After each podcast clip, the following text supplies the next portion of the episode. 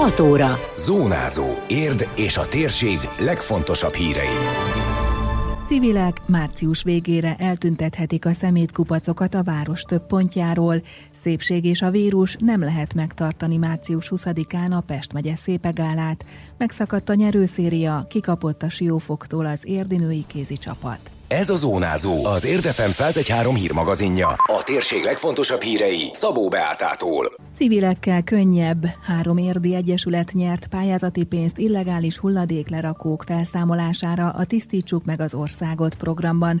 Összesen csak nem 15 millió forintból a város 9 pontján gyűjtik össze a szemetet, amit az érdés térsége hulladékkezelő társaság szállít el, illetve a kesztyűket, zsákokat is biztosítja. A szervezetek szerdán egyeztettek az ETH-val a feladatokról, az ütemezésről.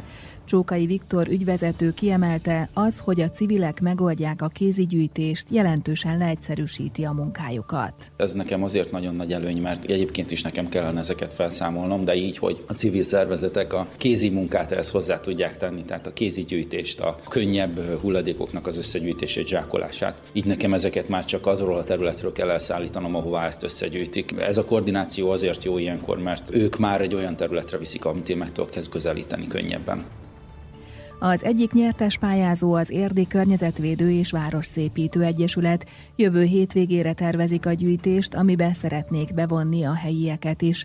Az előzetes felmérés szerint több mint 150 köbméter szemetet kell eltüntetniük a három vállalt területről, mondta el Martin Norbert, az Ért tagja. Az Éli Környezetvédő Egyeset a március 7-i hétvégén vállalta, hogy három helyszínen összeszedi a feltárt illegális hulladékokat. Madárneves utcák, illetve a 7-es út mellett a vasúti felüljárónál. Összesen a három területen több mint 150 köbméter szemetet derítettünk föl. Ezek jellemzően háztartási jellegű hulladékok vagy vegyes hulladékok, ezek kevésbé építési jellegűek. Nagyon bízunk a helyi lakosságban, hogy egy aktív kommunikációt kezdünk el már a mai nap folyamán erről, illetve hát az Egyesület aktív tagság lakosságában. Mi mindenképpen azt szeretnénk, a területenként legalább 10-15 fő összegyűlni, és meg tudnánk ezt a hulladékszedést oldani.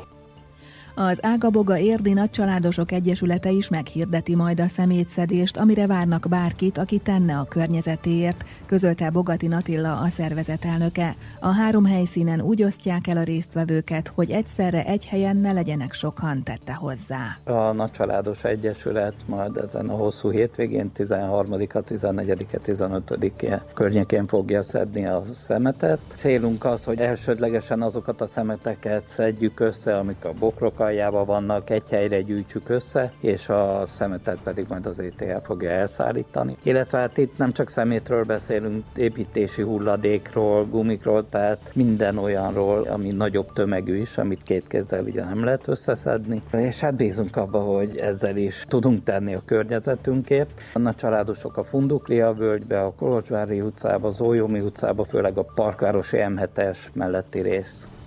A harmadik nyertes civil szervezet az Érdés környéke Horgász Egyesület, amely a Kakuk-hegyen, a Dunaparton és az M6-os autópálya mentén szedi össze a szemetet. Március 20-21-ére tervezik meghirdetni a gyűjtést. A felhívásban a hulladékszigetek megakadályozása is szerepelt, ezért az egyesületek mozgásérzékelős vadkamerákat, útlezárást segítő eszközöket, tájékoztató táblákat is beszereznek. Később egyeztetnek arról, hogy a kamerák beköthetők-e a város térfigyelő rendszerébe. Az érdi önkormányzat 20 millió forintot nyert hasonló célra, ennek a munkának a kiírás szerint ezen a héten be kell fejeződnie. Csak később derülhet ki, hogy idén ki lesz a legszebb a vidéken. A koronavírus járvány miatt ismét halasztani kell a Pest megye szépegálát. Eredetileg január elejére tűzték ki, majd március 20-ára tervezték, abban bízva, hogy javul a helyzet és akkor már megrendezhető, azonban ez is meghiúsulni látszik.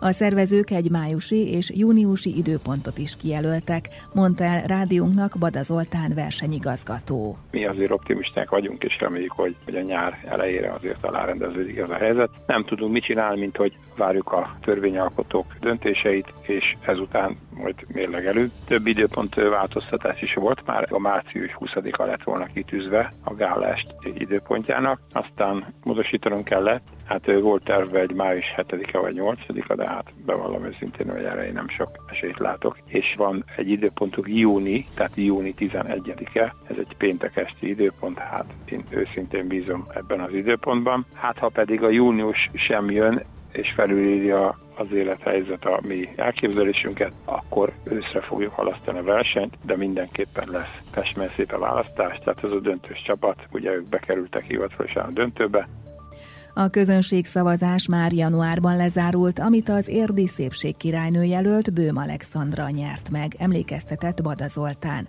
Hozzátette, a felkészülés is áll a szigorítások miatt, és néhány hetes gyakorlás kell még a gála előtt. Néhány kulisszatitkot is elárult mivel a, a helyzet miatt ugye még szerződések egyéb folyamban vannak, annyit mondatok, hogy egy sztár, ismert sztár fellépőnk lesz megint. Sajnos még a nevét azt nem árulhatom el, de nem lesz csalódás, úgyhogy nagyon, nagyon egy ismert és egy nagyon szép hangú énekessel gazdagodunk, és hát több, többféle tánc és egyéb fellépők lesznek, úgyhogy még jobb technikával készülünk, és szeretnénk annyi, annyi kis kulisszatitok, hogy hosszabb lesz a kifutó az idén, tehát még közelebb kerülnek a ügyek a közönséghez, és hát szeretnénk egy nagyon emlékezetes, látványos gálást, tehát egy, egy sót szinte létrehozni a gyönyörű török Bálinti Munkácsi Művelési Házban. Még pár napig busókkal űzik a telet Százhalombattán. A Barátság a Kulturális Központban a bejáratnál berendezett galériában látható a busó kiállítás, az arra járók eredeti mohácsi jelmezeket és fafaragású állarcokat is megcsodálhatnak. Tavaly felvonulást is tartottak, de a járvány miatt ez most nem valósítható meg. Az ötlet egy nyári rendezvény kapcsán fogalmazódott meg, mondta el Szigetvári József az intézmény igazgatója. Lévén az, hogy Szászolombattán minden évben van a Summerfest, évek óta augusztusban a busók megérkeznek Szászolombattára. Tavaly elindítottuk a, a farsangi projektünket a, a busókkal, ez azt jelenti, hogy a busójárást követően megérkeztek hozzánk, és volt egy főtéri esemény, ahol táncoltak, és itt Szászolombattán is át lehetett élni, akik nem tudtak elmenni Mohácsra. Ebben az évben is szerettük volna, kollégáim azt találták ki ebben az átmeneti helyzetben, hogy a főbejáratunkat átalakítottuk tematikus kiállítási téré. Ez hosszú hónapok óta adventtől kezdve folyamatosan valamit ott mindig kiállítunk, hogy legalább jelképesen, hogy az erre sétálóknak valami fajta élményt nyújtsunk, és ebben az évben a busó kiállítását oda terveztük. Meg is érkeztek a busó viseletek, ezt lehet most látni. A vasárnapig látható télőző kiállításra a százhalombattai óvodások, iskolások is készítettek a busójáráshoz kapcsolódó maszkokat, fűzte hozzá az igazgató. Egyrészt a mohácsi autentikus tárgyakat helyeztük el, másrészt az ezzel foglalkozó kollégáim megkeresték az óvodákat, iskolákat, hogy készítsenek maszkokat, különböző technikával, tematikával, pótolván a igazi farsangi élményeket, természetesen minden százhalombattai óvoda és iskola ebbe bekapcsolódott, és így ezeket a fantasztikus maszkokat, amit a gyerekek csináltak, lehet látni egy térben a mohácsi busók hagyományos maszkjaival és viseletével. Az intézmény vezető szerint a városlakók visszajelzései alapján nagy igény van ezekre a kézzel fogható élményekre, hogy ne csak az online eseményekkel lehessen találkozni. Megszakadta az érdi női kézilabda csapat nyerőszériája. A Siófokot fogadta a Magyar Bajnokság 14. fordulójában szerdán.